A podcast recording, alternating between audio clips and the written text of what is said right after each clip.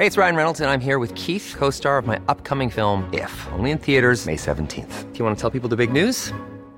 All right, I'll do. Sign up now and you'll get unlimited for $15 a month in six months of Paramount Plus Essential Plan on us. Mintmobile.com slash switch. Upfront payment of $45 equivalent to $15 per month. Unlimited over 40 gigabytes per month. Face lower speeds. Videos at 480p. Active Mint customers by 531.24 get six months of Paramount Plus Essential Plan. Auto renews after six months. Offer ends May 31st, 2024. Separate Paramount Plus registration required. Terms and conditions apply if rated PG. Hello and welcome to The Tonight Show. Less than 3% of rental properties available through the government's Housing Assistance Payment Scheme. We ask if it's time to scrap HAP. Late last orders, we debate if increased opening hours for our bars will have a detrimental impact on our roads. And 170,000 public sector workers take to the picket lines in one of the biggest strikes in the history of Northern Ireland. So that's day and daily. Patients aren't safe, but if we don't stand up, as our code of conduct tells us to, and fight for fair pay and safe staffing, then they will never be safe.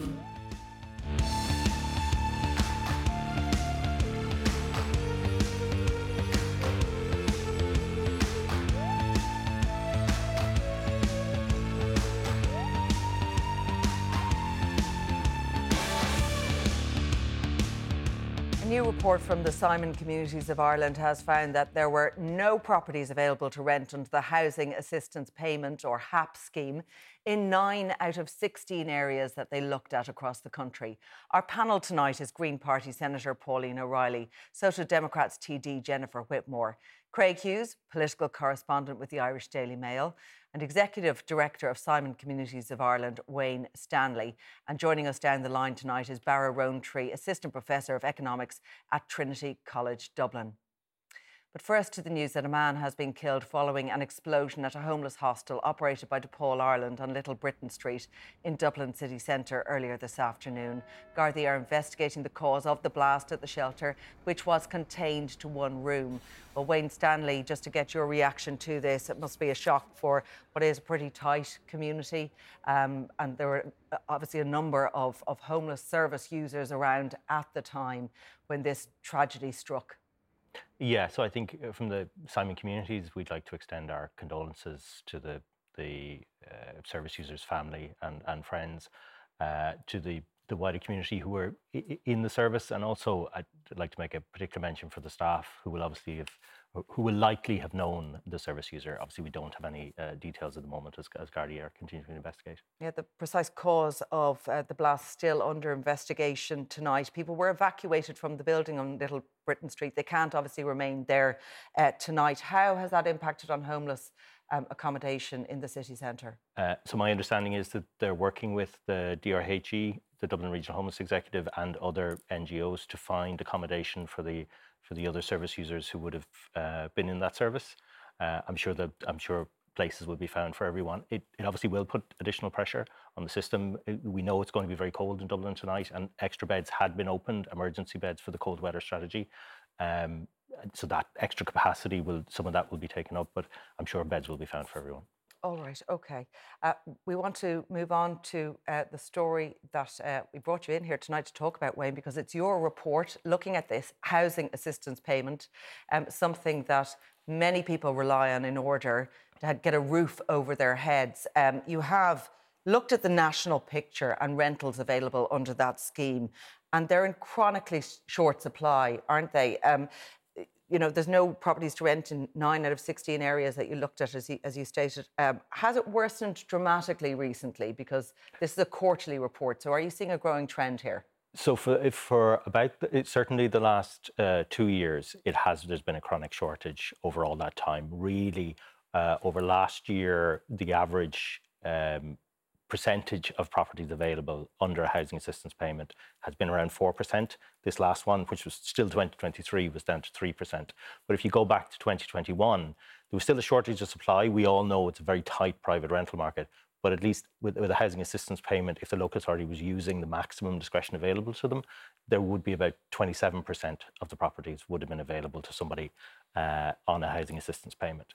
The reason why the Simon communities look at, uh, at this particular area is uh, a number of years ago, quite recently, uh, it would have, the private rental market would have been one of the major routes out of homelessness for people. Maybe 60% of people moving on from homelessness would have been into the private rental market. That has now fallen off a cliff. Uh, lo- some local authorities, many local authorities, are starting to step up and, and allocate uh, increased numbers of properties to try and bridge that gap, but they're not able to bridge it uh, or, or what they're doing isn't enough to bridge it. And so what we're seeing is the increasing homeless figures that we continue to see month on month. Okay, so you think that it, that it directly correlates then with the, the increasing homeless figures, as you say, that we've been seeing uh, a record number of homeless? Yeah, well, what, what we've known is the private rental market and people losing their home in the private rental market is a big driver of homelessness, in particular family homelessness. Uh, this year, we had our uh, during Simon Week, we had our conference. Uh, we had a speaker from uh, who came from the US, and he looked at all 50 states. And uh, uh, his their experience is very similar to what we've seen here, which is if you look at a state, regardless of how wealthy it is, regardless of how levels of mental health, family breakup, all those kind of social issues that we sometimes uh, apportion to as a reason for homelessness, if there's no if there's a shortage of secure affordable accommodation you see more homelessness if there's secure affordable accommodation you see less okay. that's the universal truth all right uh, pauline o'reilly to bring you in on this it's a basic tenet isn't it to have a roof over your head for it to be secure for it to be stable this uh, study would appear to bear out that that is not the case if there are no properties available under the very scheme that the government has in place to ensure that people who do need that extra support um, to, to avail of rental accommodation. They just simply can't get it. Look, I mean, everybody recognises the challenges when it comes to housing, and the ultimate answer is supply, supply, supply. That's what we need to drive up. And I think that just on the pure figures, um, in terms of how many houses have been delivered, that's 100,000 over the term of government, which is more than the previous two governments combined. So year on year, that's you're that's talking increasing. about housing supply I, now. I am, I am, but, can, but they can are we just all go back because what's needed now, in, in immediate term, is a greater supply of, of HAP available properties. I, so what's happening? I think it's really important to say here that HAP is not a perfect system, precisely for the reasons outlined. An over reliance on private landlords to um, to to support what should be a social housing mm. issue. That's not the route that we envisage, and that's but why. That's, but I mean, well, well, ju- just to envisage, but, but it's, it's what's there. But just to respond to that, that's why there are more social homes being built now than since 1975. Right now, we are in a boom when it comes to social housing. So half of those commencements are social housing, and that is the route out of HAP. So, I mean, I, I listened to the minister um, for housing this evening, and what he's saying is that there are 160 new HAP tenancies every week. So that is continuing. Now, that's not to say that any of these things are, are ideal. No, nobody thinks that any, any of this is ideal. However, there are there's also 1,400 a year. So Last year were moved out right. of HAP there's into a, social housing. I know there's a lot of figures there. There are a lot of figures. There are a lot of figures, Just but the, specifically but the on that 160 do, are important here just specifically on that 160 HAP tenancies a week. Mm. Uh, is that an increase? Is that, are we likely to see a change then in the next quarterly report? Uh, I think I think that the, the, the, what the change needs to be is the change in terms of social housing, because I think that it's quite correct to say that people shouldn't be moving from private to private. That what they should be moving is from HAP into social housing. And that's where the provision of social housing is really right. important in this market. But we have to remember that there's all kinds of areas um, that, that it becomes really, really complex right. when you talk about reasons. That's why you need safety nets. It's why you, but particularly, we need to drive up supply. That's what we've been doing. Okay. And as I say, record yes, it, numbers. We, we know, and we, look, since, we'll, we'll, get to some of that because I know Darragh Brown did, did, did um, press built. release on um, the affordable housing scheme and on home new home starts and all of that sort of thing. But uh, Jennifer, just to get um, your view on this, on, on, on what we've seen in this report, and really we've known that there's a crisis within the rental sector, but for those who especially rely I mean, everyone relies on, on, on, having a roof over their heads, but for those for, who will fall into homelessness if they simply don't have it, they're in a precarious situation right now, according to this report. Oh, absolutely. And, and there's just so many people that are just really hanging on by a thread. Um, I think the, the, issue with HAP, obviously, is, is the privatisation of, of uh, social housing, but it's also comes down to the fact that there just isn't enough affordable housing. Um, and in you know in Wicklow, when I, people are coming into me and they're getting HAP, a lot of the times there's two people working, um, you know, and, and they're still in HAP uh, houses or, or, hoping to get HAP houses. So there is a whole issue of affordability. There's a whole issue of um, people being able to get that security, and, and there just really isn't any availability. Like it's very very difficult. Okay, so access. what's the fix specifically uh, around you know, HAP properties, because we've heard from from landlords um, that there are there there are factors in this the, the shortage of, of HAP that there's an awful lot of red tape involved. The property owners say it's six to eight weeks to get an application through. In that time, they're not getting rent where they could get rent if it's from somebody who's, who's non-HAP, and um, there's also the exiting landlords, and that's an issue, and that's going to feed into the problem. Yeah, and, and look at, I mean, ultimately we need more supply. We need more supply of social housing. We need more supply of affordable housing.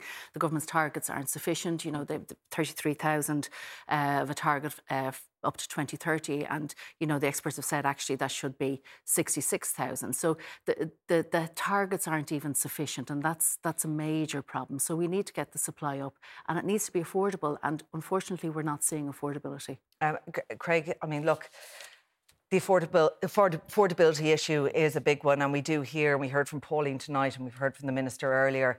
Um, it's all about building, building, but right now, for people who are can't find uh, properties, they can't actually find a place mm. um, to live. This is of you know very cold comfort. It is, and I, I guess it, it's unfortunate but unsurprising that people who require you know state assistance in this regard are the one who are fe- who are feeling um, the constrained nature of, of, of the of the rental market the most. Um, but when you go back to saying supply, supply, supply, that's all well and good in one sense, but it also needs to be the right housing type. So uh, whatever about targets going forward, if you even look at the last year's targets. So the state had a target of, of building for social homes 9,000, but they actually only delivered in 2022, sorry, um, 6,500. So while they're saying they're meeting their overall targets, that but that's what the private sector is delivering. When you look at what the state is delivering in terms of social, it, it actually isn't um, meeting uh, what it pledged to do that might shift a bit because uh, this government, in fairness to them, did pivot the direction of the Land Development Agency to focus um, predominantly on social and affordable housing. So I think it's you know it would be un- unfair to say that they're they're ignoring the problem. They have made changes, but it's just slow to bear fruit. All right, I want to bring uh, Barra Roantree in um, at this point. Um, from your perspective, your your view on this, um, do you believe that? I mean, what do we do about this issue around? You know, HAP. Uh, I mean, in many instances, people have to top up HAP payments in order to um, mm. also find a property. So, as a short-term fix, because we keep hearing about housing um, houses being built and more social housing. But as a short term fix, what needs to happen in your view? Sure. So no one thinks that HAP is a good long run solution, but it's kind of the price that we pay for having not fixed what is a more than a decade long housing crisis. So HAP is there. There's a lot of families, tens of thousands, about almost 70,000 between HAP and the various scheme uh, uh, on in, in receipt of that and, and rely on that. And many thousands more families would be homeless were it not for that payment. But the big problem is, as the Simon Community Report really, really shows, and as research that, that I did at the Economic and Social Research Institute shows, is that HAP isn't enough to cover what rents are. And it wasn't enough about four years ago. It wasn't, uh, and, and, it's been made less generous over time. And the reason for that is there's these limits on what you can get a property for.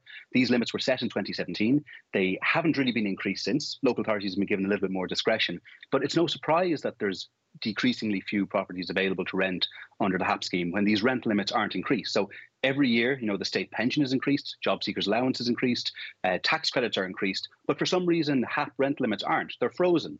And yet, at the same time, what we see, and you know, the reason that's given by the government for this is they say, "Oh well, we can't increase the rent limits because that will push up uh, uh, rents more generally," which I don't think has much credibility, particularly when you have the rent controls in place. But at the same time as that, they give uh, 500 euro to each renter in the private sector on much higher levels of income, and they don't seem to have a concern around that. So, in the short run, what can you do? Uh, you can make HAP cover more properties by increasing the rent limits. That's something which people have been continuously pointing to, and we haven't really seen happen. Okay. So that, that is one of the All things right. that can help mitigate it I in just, the long run, okay, or in the short run, but then it is supply in the long run. Okay, um, Pauline, just to get you on that, because the government have not increased those HAP rates, although I know that there is discretion in, within some councils, um, but you've made the decision not to do that. Why not? Well, I mean, the, the, as you say, there is a discretion, so that has been increased by the minister, um, and but the standard rate has not increased. But I mean, you have you have to also take into consideration that you may you may have rent caps, but you also then have new homes coming on the market which don't, you know, they can they can put their rent at any level. So I do think there has to be some controls. And look, I mean, I, I, take I take on board what the minister is saying. I think he's doing it for the best of reasons, but I will go back to the fact that it is supply, supply, supply. And what I would like to pick up, but I just want to I just I, want to pick up on something that Barra is saying there about on affordability. Um, I want to pick up yeah, on, but mind. just about the fact that there are sort of tax reliefs. There are, you know, the, that, that that that tax relief that came in for private renters, and um, that helped them, but there's not the equivalent for those on HAP who are having to top up, find it unaffordable, and can't find properties? I think there, there's, as I said earlier, there's um, a list as long as your arm of different issues within the housing market that all have to be addressed. The minister has addressed it. Um, and people can agree or disagree with the, with the minister's approach. But I, I want to go back to the affordability issue because I, I do think it's really important. And I, you know, I picked up particularly on what Jennifer had said around affordability and the importance of affordability. And I have a, a bit of a concern about, certainly anecdotally, about the fear that landlords have and landlords leaving the market. And I, I think that we're seeing that more and more anecdotally, landlords leaving the market. So that's why you really have to pivot in a different direction. That's why social housing is so important. Mm. That's why commencements are at an all time okay. high. And we do have the Social Democrats who voted against the Affordable Housing Bill, who voted against the Land Development Agency, now saying that we need affordability. So I don't I think that people are concerned about what's coming down the tracks. I also heard the Social Democrats last night saying they want 100% stamp duty um, for for um, for investors in the private market. We need both. We need the Land Development we, Agency. We, we need have, investors. I'd like to let Jennifer. I'd like to let Jennifer we, we need respond to, to so in, in relation to the vulture funds. What we need is we need houses and we and we, we need houses and we need, need apartments that people are able to buy, that people can buy and make homes for themselves. We need people or, to no, build no, no. Homes what we also. don't need is we do not need international investors coming in here buying up large swathes of housing, controlling the market, setting rates so high or rents so high that they're actually defining what happens which, in that market, which is what we are seeing. And so having a 10% one individual no, no, and, and let's face it, the minister agreed that that that government was going to look relook at this because they they, they recognised that the 10% let me Shifting talk from no no Pauline Pauline let me talk the 10% is not working. The minister said he would look at it. If you want something to work, you make it work. You don't put a measly 10%. Well, I'd love to hear Pauline, what you have to say about the affordable housing Pauline, I, bill. I'd love to hear what you have to say about the Land Development Agency. Plenty right. of opportunity to talk. But I do want to. If, if you put a tax or if you put something, no, it needs to be solutions. meaningful. It needs no, it needs to be meaningful, Pauline. Putting a 10% tax on an international uh, vulture okay. fund, they would be laughing at you. They are right. making incredible profits. 10% is nothing to them. So actually make something meaningful. Green, it was can I just ask, can, I just ask, it was similar with the vacant tax uh, uh, that, that, that, they had on 0.3% uh, vacant tax um, they had on, on, uh, on properties. It, there is absolutely no point in putting something like that on that is actually not going to have any uh, practical outcomes from it. Brief. All it is is is a, a veneer of trying Briefly to do something. On That, uh, and we, people here have had okay. enough of, of government and their and their shallow solutions to things that aren't actually achieving what they like should. Like the affordable housing. No, no. Let's like face it. Just we have more that. people homeless just, than ever before. Thanks, more Jennifer. people living at home than ever before. So these solutions are not working. Of yours, Pauline, just on that issue around the stamp duty, because I know we're getting a little off topic now, but uh, uh, you seem steadfast that the, the 10% is fine and that that sh- should it, not change. It, it That's ha- what the Greens in government will be saying. It has had it has had a shift, and it's not just that, but it's about the planning. And we've had individual cases where people have got their planning before this was put in place, and that's where you've seen some of these large investors come in. But overall, it is bringing things in the right direction. But we do need private investment. We do need All the right. Land Development Agency, and we need cost rental, which the Greens were the ones who put forward, and it is having a revolutionary impact. And again, you know, I, right. I, think it's really important to also hold opposition to account okay. for and the solutions think, that are required. Um, well, yeah, I, and I, think, think you're asking be... those questions tonight. I just want to uh, briefly just get back to uh, Barra, if you're still with us, uh, about this argument about raising the HAP rates. That if you raise a payment, it raises the rental floor. So properties that may have been in affordable areas where, you know, where there are more HAP. Um, more HAP properties, they'll now receive more money. So as a result, overall rents in that area get higher. What would you say to that?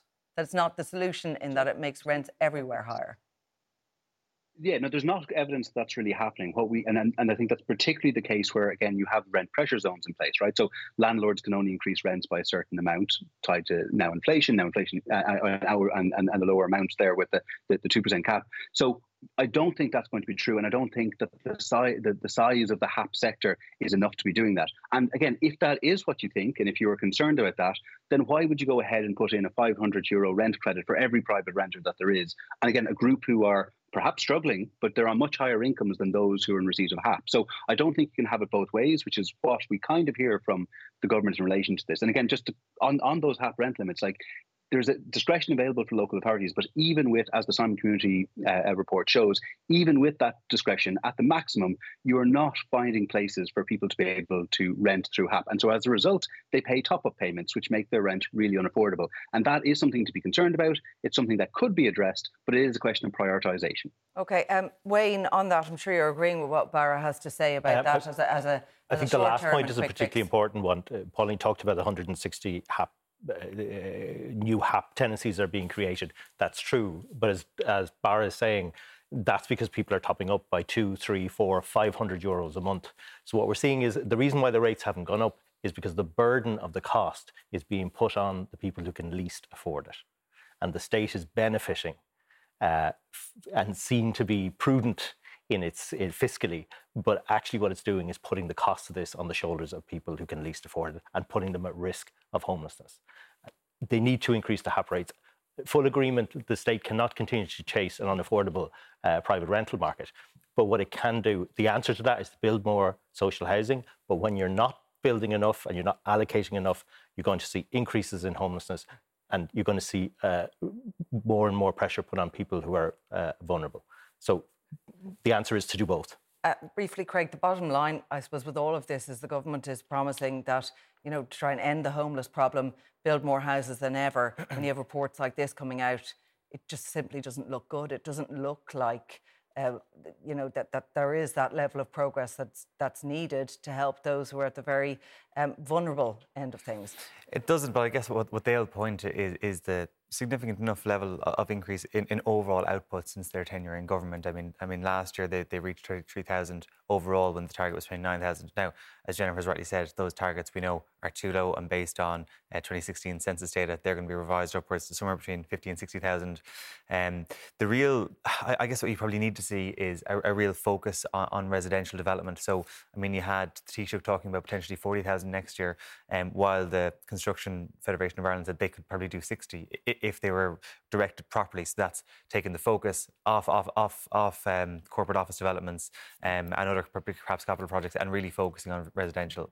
Next week, we're going to get the 2023 um, housing completion data in full. Is that likely to be good news from Darragh O'Brien's department? Yes, so actually the Taoiseach um, got better into the punch on, on the good news on Friday at a Fine Gael, on Monday at a Fine Gael event where he said it looks like they built 33,000 homes last year. So that, that's ahead of target. But what'll be interesting to see is the breakdown of that, of how many new social homes are built w- within that overall cohort. All right, and that is where the opposition are, are, are sticking them on that one, on the issue around um, social and affordable homes. Um, my thanks to Wayne Stanley and to Barra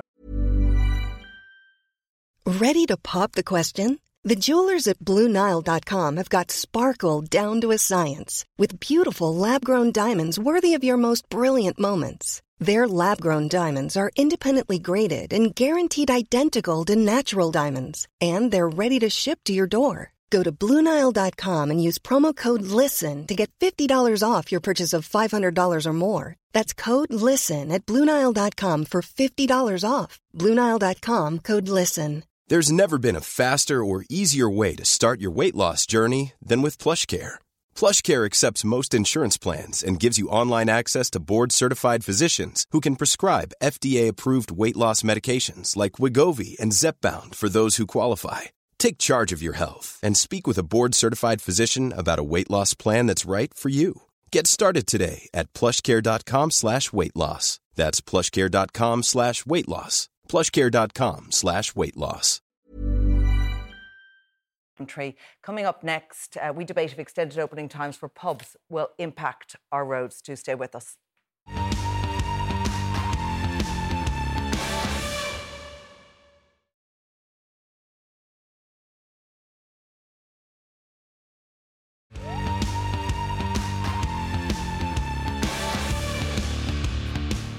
Welcome back. A government bill proposing to increase trading hours for bars and restaurants from 11:30 p.m. to 12:30 a.m. while extending last orders in nightclubs to 5 a.m. venues will be allowed uh, to stay open till 6 a.m. Well, some have argued that this will have a detrimental impact on our roads, leading to an increase in drink driving. Pauline O'Reilly, Green Party Senator, Jennifer Whitmore, Social Democrat TD, and Craig Hughes, political correspondent with the Irish Daily Mail, have stayed on with us. Um, we are also joined by Dr. Sheila Gilheany, the CEO of Alcohol Action Ireland, because um, Sheila, um, this is uh, your report that you've brought out that you're very concerned that this increase in trading hours will lead to a direct correlation with an increase in drink driving and fatalities on our roads. Where's the evidence around that? Well, actually, there's um, there's a lot of evidence from right across the world, but we've been drawn attention particularly to uh, a recent report that came out from Norway, which really looked at this in, in depth. And one of the things that they found is that there is this relationship between increased drink driving, um, but especially increased collisions, especially in rural areas. In fact, they saw that in those rural areas, they could see increases of up to 30% by just extending licensing hours by one hour. So we know here in Ireland, we have seen the horrific increase uh, we've already had, you know, over this last year. 37% of road fatalities, the driver would have uh, a positive toxicology for alcohol but actually over 70% of those deaths are occurring in rural roads. So we're saying, you know, there's really something that we need to be looking at here. If we're going to increase licensing hours, we really need to be taking these sorts of things into account. And what we're calling for is for the Minister for Justice to do a health impact assessment um, of mm. all of the proposals and cost this out, really look and see you know, we need to be increasing, you know, Garda resources who, who, would be in those areas, but you'd also have to be increasing Garda resources to deal with, you know, street disorder and stuff like that. So that has to be taken into so account. You're particularly concerned with the consequences uh, in rural parts yes. of the country. Yes, we, we, we and are. that's where your, your focus is there. So would you look to perhaps, um, uh, you know, allowing or you know advocating pending a health assessment report, you know, later opening hours, say in urban areas, but for rural areas, um, for them to, to look at the consequences of, of not having the transport infrastructure and no. the increased risk. Yeah, we, we would say this bill has to be looked at in the round, and there are consequences whether we're talking in cities or whether we're talking in rural areas. We're specifically here talking about road deaths, but in city areas we can also see there's increased, you know, problems likely to, to occur from street disorder. All right. You know, so Okay, we, we so there are a number of other factors, yeah. um, and you have been opposed to this all along. Um, we know that. Uh, Pauline, I suppose there's the logic. The pubs stay open later, the chance of people getting into their uh, cars increase uh, accordingly. Whether it's a good move for business or not, would you accept that there are risk factors, increased risk factors, with keeping premises open later? I think, you know, like we absolutely have to take um, every measure to stop any accident on the road, and that includes from alcohol consumption and, and, getting behind the wheel when you're when you're drinking. But whether you take a drink at four in the afternoon or you take a drink at two in the morning and then get behind a wheel, it's still illegal and it's still wrong. So, so like just to put that out there, um, and I think that it would be a mistake to say that what happens in another country is automatically going to happen here. The, the legislation does put in more enforcement powers for the Gardaí. Um, there's been massive, like extensive consultation, 5,000 submissions. So it is being looked at in the round. And it's not just about business, but business is important.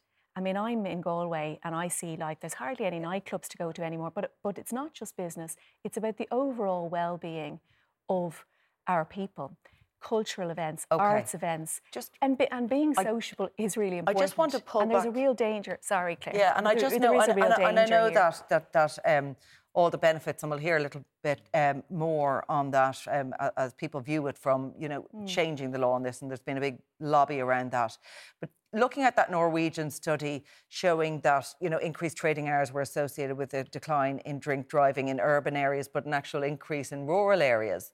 Like, has it been considered as a risk factor, given that we don't necessarily have the taxis there, the public transport to take, that if you have, you know, extended trading hours, well, I think all of that that that this does pose a risk. All of that has has to be has to be taken into consideration, and but the enforcement is regardless of whether it's rural or urban. Um, and my experience is from the Gardaí in certain areas, including in, in rural areas, and you know I'm I'm in mm. I'm in both an urban and a rural constituency. Is that what Gardaí don't want is everybody piling out at the exact same time and searching around for some way to get home. Um, and you know that's what creates a huge danger and it's not just a, a danger which is massive we need to consider road deaths but it's also um, women's safety it's it's it's all of the things that we put people at risk at and actually a survey within dublin found that 32% of people said they don't want to go out in the evening because they're worried about getting transport home and it's because everybody's coming out at the exact same time. Everybody's right. trying to get transport. So we well, need then, to make I mean, sure look, that there that, are night buses. Yeah, well, that's what I was going sure to say. Then, taxis. Then the infrastructure has, it has to be in place, to be, doesn't it? It does have to be all okay. in place. And, and there are now, uh, there's a, a massive investment gone in on pilot schemes to see how this would work. There's also a massive investment gone in that there are nighttime economy um, uh, you know, staff within the councils right. okay. to look at how it okay. actually works in reality. But we have to invest in other things that not just about drink. Yeah.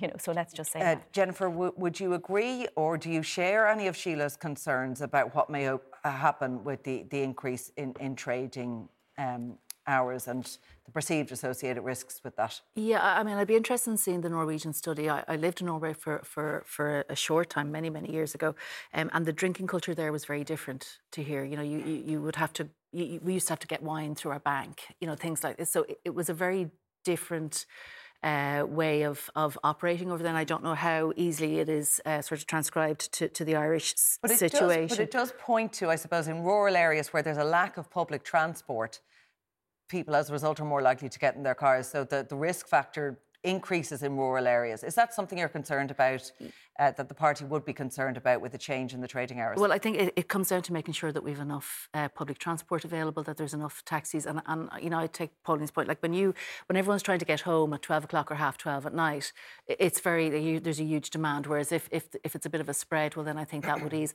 And then also in relation to like, you know, antisocial behaviour, again, that's, you know, when everyone's coming out and, you know, if they're sort of downing a few pints before, before the bell goes and they're, they're all put out on the street. Like that in itself is a really, really, um, you know, bad way of, of, dealing with things. So actually, maybe spreading it out across the, the night is is a much better way of okay. dealing with it. All right. The, the, problem with all this, Craig, is that um, we don't have the full, which I think Sheila has called for, this health impact assessment report or you know, to look at really what the potential consequences of all of it are. As someone who has skin in the game, mm. as in your your festival, you're more than a festival promoter, you're a festival founder, um, day and night festival that runs during the summer. I take it you'd very and in a rural part mm. of the country, but you would very much be in favour of saying drink all night and you know make your way home and but try to do so safely. But you know, it's it's that freedom is important. No, I think it is very important. Um, so, like, we run the Night and Day Festival in in, in Lough Key Forest Park um, in, in Boyle and Roscommon, and I guess the first thing to look at is the actual licensing laws themselves, right? They, they need to change. So, at the moment, whether you're a, a, normal bar that wants a late bar license or, or an event, you have to go and pay um, for and pay for to have a, have a, have a late license uh, every night you want to trade. That just isn't practical for the rest of the sector. And um, when it comes to us uh, running the festival last year, for example, we had buses after the event. So most people will, will camp there. It's a three-day camping festival this year. We had buses going back to the main towns of Boyle and Carrick-on-Shannon, and this year we're looking to put on an extra bus that goes to Sligo. So I think when you look at it in, in the round and say, okay, we're giving people extra trading time, the, the wraparound has to be there. So, for, for, example, if it's in an urban area, the transport will probably be fine. But if you're going to be but will apply... it be there? I mean, that's the question. It's okay. Like you can say, yeah, we have a festival and we'll lay on extra buses, mm. so we'll that, that, makes sense for you, makes financial yeah. sense for you to keep people there longer and all the rest of it. Mm. But I'm, I'm talking about, you know, your rural pub. Like, mm. are they going to adapt according to the change in, in, trading hours? And is there the footfall? And if everyone is not coming out at the same time, yeah. are you going to have people coming out in dribs and drabs and then taking to the car on their own? But I, I think when you're talking about pubs, I mean, you're talking about, about, an hour or two here or there. I think the big issue with the open times that people are raising is, is with nightclubs, right? So if, if you're trading until 5 a.m. And, and, and being allowed to open until 6, they will have to go to, to the courts to, to apply for a nightclub license. So it'll be up to the court to say, okay, ha- have you met all the criteria set out um, in, in, the guidelines by, by, by, by, the, by the minister to warrant getting a, a, a nightclub license to stay open until 6 a.m. Oh, right, okay. So then, therefore, I suppose the argument is, Sheila, that the, you know, you open the, you open premises later and the infrastructure will be in place because it'll, they, they, won't, they won't be able to get the license unless unless those the, this, the system is working. Yeah. So, so what the government is actually proposing right now is a shortened form of this bill, which is simply there to extend the licensing hours. There's nothing in it about you know doing anything about transport or anything like like that. We really come back to this decisions are being made without the full facts. We don't have the facts of how much is it going to cost to have any extra transport, how much is it going to cost to police to have Gardaí on duty at you know later hours that are there. We don't have the facts about how much it's going to cost EDs and ambulance services to to, to, to pick up to, to to carry the burden of what's there. So what about the argument that we've heard, and we heard it um, from Jennifer and from Pauline, that if you have people who are coming out, uh, who are not coming out en masse that's actually a safer environment? So we, we can look to the evidence from uh, England and Wales, which ha- essentially has 24-hour uh, licensing available. And what they found there is that the problems didn't go away; they were just shifted further into, into the night. And An Garda Síochána, in their own submission to the the Oireachtas uh, Justice Committee, who, who looked at this, you know, have expressed concerns on a number of different fronts. So they've expressed concerns that they will be you know, basically working at full pitch throughout the whole night. There's no downtime at all. They've, they expressed concerns about the risk to pedestrians uh, in terms of, you know, more traffic collisions later on in, in, the evening. All right. Is that is that a good point? And we already know that the pressure uh, that's on Gardaí to, you know, to, to patrol the streets as it is, mm. that really that hasn't all been worked out yet. And yes, and yet, you know, government are very keen to push through these changes.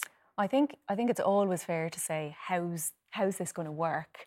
But I don't think that we can continue with a system that is very much outdated, doesn't fit with the lives of in relation to young young people nightclubs it just doesn't fit with people's lives and so we're kind of shifting already there are problems shifting in other directions towards drugs you know but I mean, all kinds of issues practical way don't we need solve. to ensure then that there are Gardaí. I think the, the, the, thing is that people say, you know, during the day and the evening, Absolutely. like before you get to two, three, four, five in the morning, like you're not, you don't, you don't have the Gardaí around. How are you going to ensure that that they will be there if you're extending all these opening hours? I, I absolutely agree with that point. Like I'm not disputing that point, but I think it's really important to say that the bill also includes much stricter kind of laws around you have to have CTV, CCTV, that the Gardaí, that makes the Gardaí's jobs an awful lot easier, that the guards can go to the district court to get an emergency close, closure order, which at the moment they can't do. So it, it allows the Gardaí to have a lot more control, but we can't continue to have a system that we have like a nationally enforced bedtime. You know, that's not working. And that's, we still, we have alcohol problems in the country, but we haven't, we have an enforced bedtime. So obviously the current system system's not working. We have to shift, take on board everybody's everybody's concerns and say, how do we actually make the guards' jobs easier?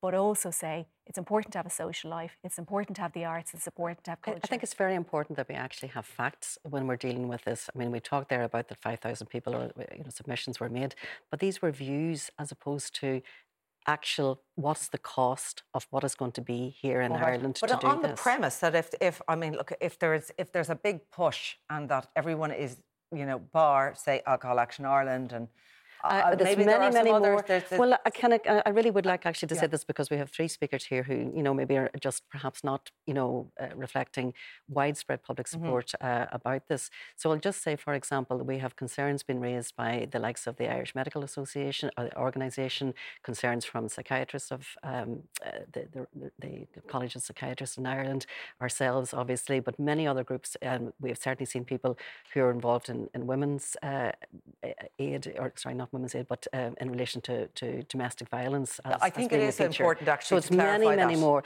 And I, I will also say that you know, like in in polling data that we have seen about this, that sixty percent of women are concerned about um, you know, violence uh, that that will, will arise from this. So it's not it's much much more right. than, than, just and ourselves. I think Sheila is right. You know, maybe this isn't reflecting the concerns that will be out there, Craig, about the impact of all of this. Um, you know, around young people's drinking habits, um, concerns of pressures on a health service, and all of that. That they say, look, at the moment our system is struggling to cope with the impact of you know excessive drinking what's going to happen now? Well, I think you also have to look at, at the impact on, on the entertainment industry. And for, for example, if you go back 20 years, there was around 500 nightclubs in Ireland. It's, it's down now down to around 80.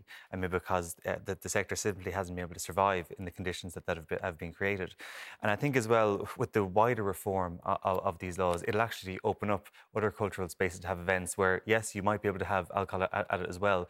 But I think generally, uh, as a country, we seem to be becoming much more progressive in our attitudes um, towards alcohol consumption. He said that the law will mean it, it doesn't have to be just an alcohol serving premises. It can be anywhere that stays yeah. open till you know, 3, 4, 5 a.m. And maybe people want to go out and not drink. Yeah, yeah because, because if you wanted to go... To... And enjoy an all-nighter safely. Yeah. All right, OK, that's, that's your sell. But can you see, uh, just briefly, Jennifer, on that, for what Sheila had to say, that these other...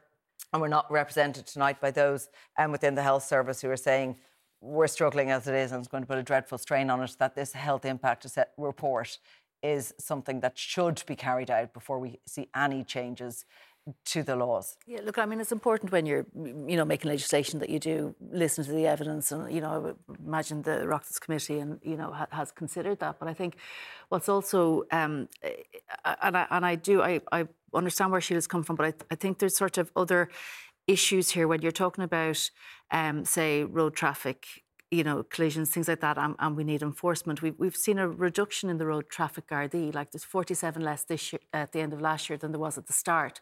So I think, you know, there's other factors that are playing into it as well, and it, it comes down to making sure that, you know, that the other services are there. But like you know I, as i said I've, I've lived i've lived in areas where we've had longer licensing and and I don't get the sense from from being in those countries that people are going out and staying and, and getting drunker. I think it's sort of it, I, p- people tend to go out later. They may stay out longer, but it, it's not as uh, I suppose intense. I think as sometimes I, you get in in Ireland. I think if I could just actually let's just look north of the border. Licensing hours were increased there in October 2021. They have seen an increase of 17% in alcohol related crime. So we don't have to look too far to actually see the evidence we need to have a measurement of what that would mean right. here in Ireland. We will have to leave that there for now. Uh, my thanks to Pauline, to Jennifer, and to Sheila. Coming up after the break, the strike that has ground Northern Ireland to a halt. Do stay with us.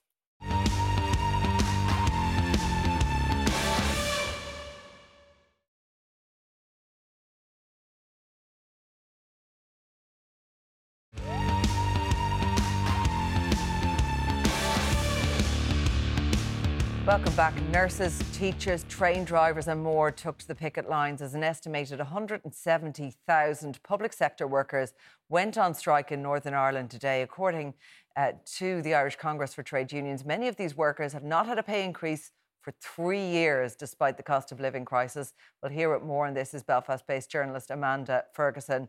A huge str- show of strength on the streets uh, today, Amanda. Give us some background on the root cause of this action? Well, there's a, a lot of desperate uh, people out there, and that was reflected today whenever I was visiting the picket lines.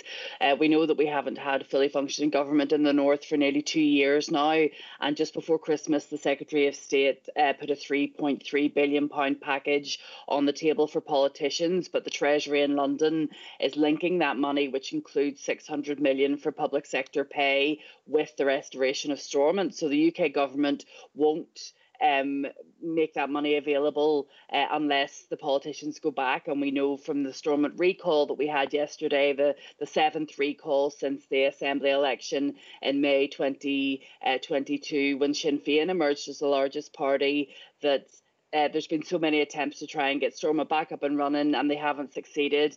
And the workers and the union reps that I was speaking to today uh, essentially feel as if they're being used as uh, political pawns or political footballs uh, in, in some sort of toxic game between the UK government and the DUP. So that's where we find ourselves now. And some of the stories that I heard today, Claire, were really, really harrowing. Uh, one bus driver told me that uh, one of the, the members had said to her that uh, they had started to play a game with their children called Picnic in Bed Day uh, and made it out to be a game to the children, but it was essentially because they couldn't afford uh, to heat their home and they were having to do that. And I was talking to teachers who can't afford childcare, uh, a whole range of different uh, people who are really at the end of their tether.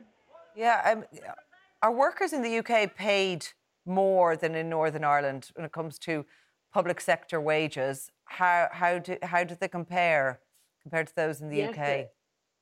Yeah, the Northern Ireland public sector workers are, are the poorest paid in the UK. So when I was talking to a nursing manager outside the Mater Hospital in North Belfast uh, today, uh, she was saying that they want pay parity, that they don't want to be uh, second class citizens, that they don't want to be de- devalued, uh, and even teachers that I were ta- I was talking to were saying that uh, you know young young trainee teachers are, are moving on elsewhere, are going to other jurisdictions, are going to other countries uh, because they're getting paid thousands of pounds more more uh, than they would uh, if they stayed within Northern Ireland. So it really is um, a sort of uh, a really grim picture at the moment. There's a lot of people who feel quite hopeless and helpless because there really isn't anything that they can do um, apart from this continued uh, industrial action. And we know that the trade unions are meeting again uh, in the morning to decide what their next steps uh, are going to be, and that's likely to be escalation. And in the meantime, uh, road service workers are uh, continuing with strike action, which means the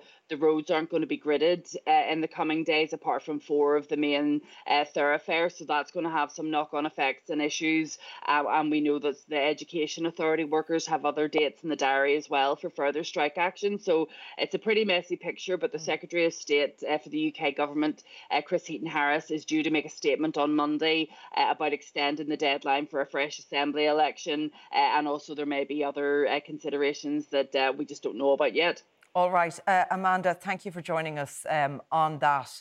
Uh, Craig, to come to you on all of this, all of this piling huge political uh, pressure to get power sharing back on the north. I mean, is this sort of pressure going to um, prompt the DUP to do anything, put more pressure on the UK government um, to, you know, apply apply you know the, the, the, pressure on the DUP and, and get get the structures back up and running again? Well, look, it's a pretty high stakes uh, game of political poker that's going on here between Chris Heaton Harris um, and, and, the politicians, particularly the DUP in the north. Um, but I think when you see scenes like today, it becomes a very difficult wicket for the DUP to defend not going back into Stormont. All right, okay. Um, but you'd have to say, you'd wonder how it play out. I guess the, the longer it goes on, uh, the greater the pressure grows with all of that. Um, I'd like to thank Amanda Ferguson, who joined us down, down the line, also um, to Craig, who's been with us, and all our panellists tonight. Um, that is all from us, from all the late team here. Good night, and do take care.